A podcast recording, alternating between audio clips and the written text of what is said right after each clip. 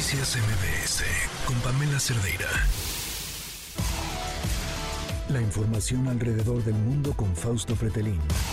Y hasta Rusia nos va a llevar Fausto Pretelín. ¿Cómo estás, Fausto? Hola Pamela, muy bien. ¿Y tú? Bien, muy bien. Una tarde gracias. lluviosa, pero, pero bien. Pero bien. Ya se esperaba, Y- o se quería más bien. Ah, ya sé. Y, y arrancábamos eh, fuera del aire, pero pues te repito la pregunta. Ajá. Te decía, están este, midiéndole el agua a los camotes. Yo estaba pensando esta referencia así como cuando uno se va a meter a nadar, pero dices, eh, voy a meter nada más el piecito a ver qué tal está el agua y ya veo si me aviento o no. Ajá.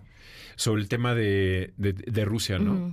Sí, a ver, yo creo que el- en el ejército, en cualquier ejército del mundo, eh, no, se puede, no puede existir la bicefalia, es decir, dos cabezas. Hay un líder. Y cuando hay alguien alrededor de ese líder que le anda moviendo la silla por alguna Incomoda. razón, incomoda e inclusive se pone nervioso, ¿no? En este caso el general, eh, hablo del ministro de Exteriores del presidente ruso de defensa, perdón, el ministro de defensa del presidente ruso. Eh, la contraparte es este personaje Yevgeny Prigozhin, P- Prigozhin, no sé si estoy pronunciándolo bien, Yo aquí lo tenía ¿Qué es? apuntado con- según yo cómo se pronuncia, pero sí es que está Ah. medio difícil, ¿no? Eh, exactamente, que es el líder del grupo Wagner. Trigoyin, ¿no? Eh, Yevgeny Prigozhin. Ok, Prigozhin. Ok.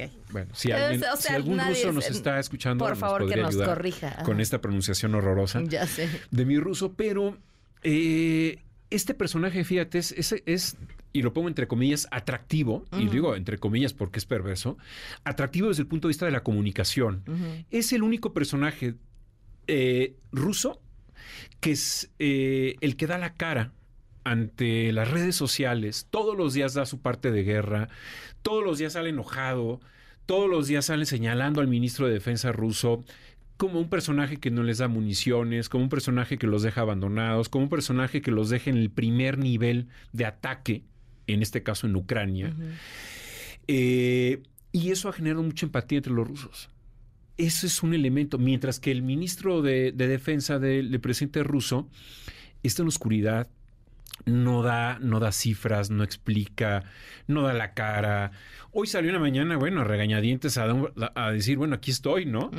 Pero en realidad, quien se lleva la empatía y quien se lleva el aplauso entre los rusos, y siempre lo estoy diciendo como un entre comillas y todo, porque lo que están haciendo pues es una barbaridad. ¿no? Claro. Pero ya en, en- en el, en, digamos que en el entorno ruso, quien se lleva el- el- los aplausos es este personaje Prigozhin, que es eh, el, era conocido como el chef de- del presidente ruso por haber tenido esta empresa de catering durante muchos años y generó mucho acercamiento y muchas, mucha confianza con el presidente ruso. Eh, Prigozhin es un personaje que de alguna manera hace el trabajo sucio del presidente Putin, ¿no? Es el trabajo. ¿Por qué? Porque lleva, lleva a sus miembros del- de, de- de este grupo mercenario paramilitar sin bandera. Es decir, te lo puedes encontrar en la calle y no sabes quién es, pero trae un, una UCI o un, un rifle, ¿no? Eh, y es el que de alguna manera ha coordinado, si se permite la expresión, ha abierto las franquicias de Wagner en África, eh, en donde todas las franquicias son rusas, pero eh, ha generado de alguna manera pavor en, algunos, en algunas regiones, ¿no? Entonces, regresando al inicio, es, ¿están peleados? Y la gran pregunta es por qué permitió el presidente ruso que se pelearan y públicamente esto no es nuevo, Pamela, Ujú. esto de- ya tiene varios meses que públicamente el jefe de Wagner critica y critica y critica en redes sociales al ministro de Defensa. Y yo te aseguro que si el día de hoy aplicaran una encuesta ahí en Rusia de quién es el más popular, por supuesto que el, grupo Wagner, ¿no? Eh, y aquí es donde la pregunta es, bueno, ¿por qué dejó el presidente ruso correr esta pugna entre las dos personas? Solamente debe existir una persona al frente del ejército, que en, en- en- en- en estricto sentido lo sigue siendo el, el ministro de Defensa, pero eh, dejó crecer mucho, si se permite la expresión, a estos enanos del, ejército, del, del- del circo, ¿no? Es decir, Claro. le creció y ya no supo contenerlo. Eh, y no lo ha sabido contener o no ha querido contenerlo ¿Por qué? Porque tiene de alguna manera algunos intereses compartidos. ¿no? Era lo que te decir, ¿fue contención lo que se hizo? O sea, ¿ves que ya ahí terminó esta historia? No, yo creo que tienen un alcance todavía ilimitado. Eh, todavía habrá que explicar qué ha sucedido en las últimas horas, dónde está él, el, el- el chef de Putin, eh, y por qué de alguna manera eh, el, presidente ruso no, no previó esto, ¿no? Hay notas en donde en Estados Unidos dicen que ya se sabía, ¿no? La CIA sabía muy bien que iba a venir este choque eh, contra el ministro de Defensa del presidente ruso. Y lo que tendría que ver o esperar eh, en las próximas horas será si le va a pedir la renuncia o no al, presi- al- al ministro de Defensa, el presidente ruso, o si le va a conceder más confianza, ¿no? Porque lo que dijo hoy en la mañana el, el chef de Putin, el, el de Wagner, fue que no tenía intenciones de dar un golpe de Estado, que la única intención era que se diera a conocer las deficiencias del ejército desde que inició la invasión hasta el día de hoy. Es decir, la ineficiencia del ministro de Defensa eh, ruso. Qué, qué, qué interesante, porque partía de lo que de lo que decías primero, es- o sea, hablamos de, de popularidad o de quién se le mira con mejores ojos cuando pensamos que todo lo que están haciendo desde los dos grupos de uno mismo, porque finalmente esos son, es nefasto y absolutamente reprobable, ¿no? Sí, eh, porque en realidad es un, es un ejército privado, Wagner.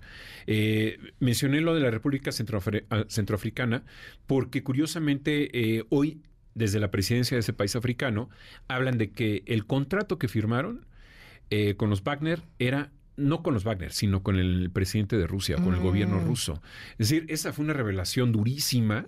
No sé si fue queriendo o no queriendo, pero hoy el ministro de Exteriores ruso, Lavrov, salió a decir, oiga, no, no le crean a las agencias eh, occidentales y sobre todo lo que dijo este eh, político de la República Centroafricana, porque eso revela y lo deja descubierto, ¿no? Al presidente ruso diciendo, pues tú eres el que de alguna manera firmaste, creaste el, el ejército Wagner, o el, el grupo Wagner, y es tu responsabilidad lo que ha ocurrido, ¿no?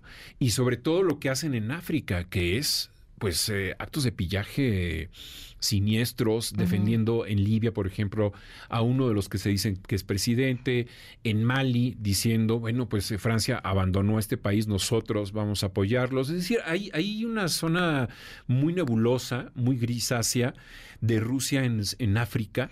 eh, por lo que está ocurriendo en esa región, en ese, en ese continente, ¿no? Y, y los Wagner tienen mucho que ver. Híjole, qué, qué, Sí. qué complejo y qué amplios los tentáculos de, de Putin. Sí, y ocurre en un momento en donde están en guerra y lógicamente los- el, el presidente de Ucrania está feliz por lo que está viendo, Pues Occidente sí. está feliz por lo que está viendo, porque cuando hay fisuras internas dentro del- de Rusia, pues esa es una buena noticia para Ucrania, definitivamente. Sí, sí. Habían No. dicho más, eh, peleanse las comadres, sépanse sus verdades o algo así, ¿no? Exactamente. No, es el, el pleito entre los, entre tus enemigos, pues siempre Sí, termina porque las beneficiando alguien. divisiones restan. Claro, claro. nunca van a exacto, sumar, nunca exacto. van a sumar. Y, y sí, lo que sí me sigue llamando mucho la atención es la empatía que genera el, este personaje, el, el director de, o el- el- el- la cabeza del grupo Wagner, eh, versus el ministro de Defensa de, de Putin. ¿no? Claro. Muchísimas gracias, Fausto. Gracias, Pamela. Buenas tardes. Noticias MBS con Pamela Cerdeira.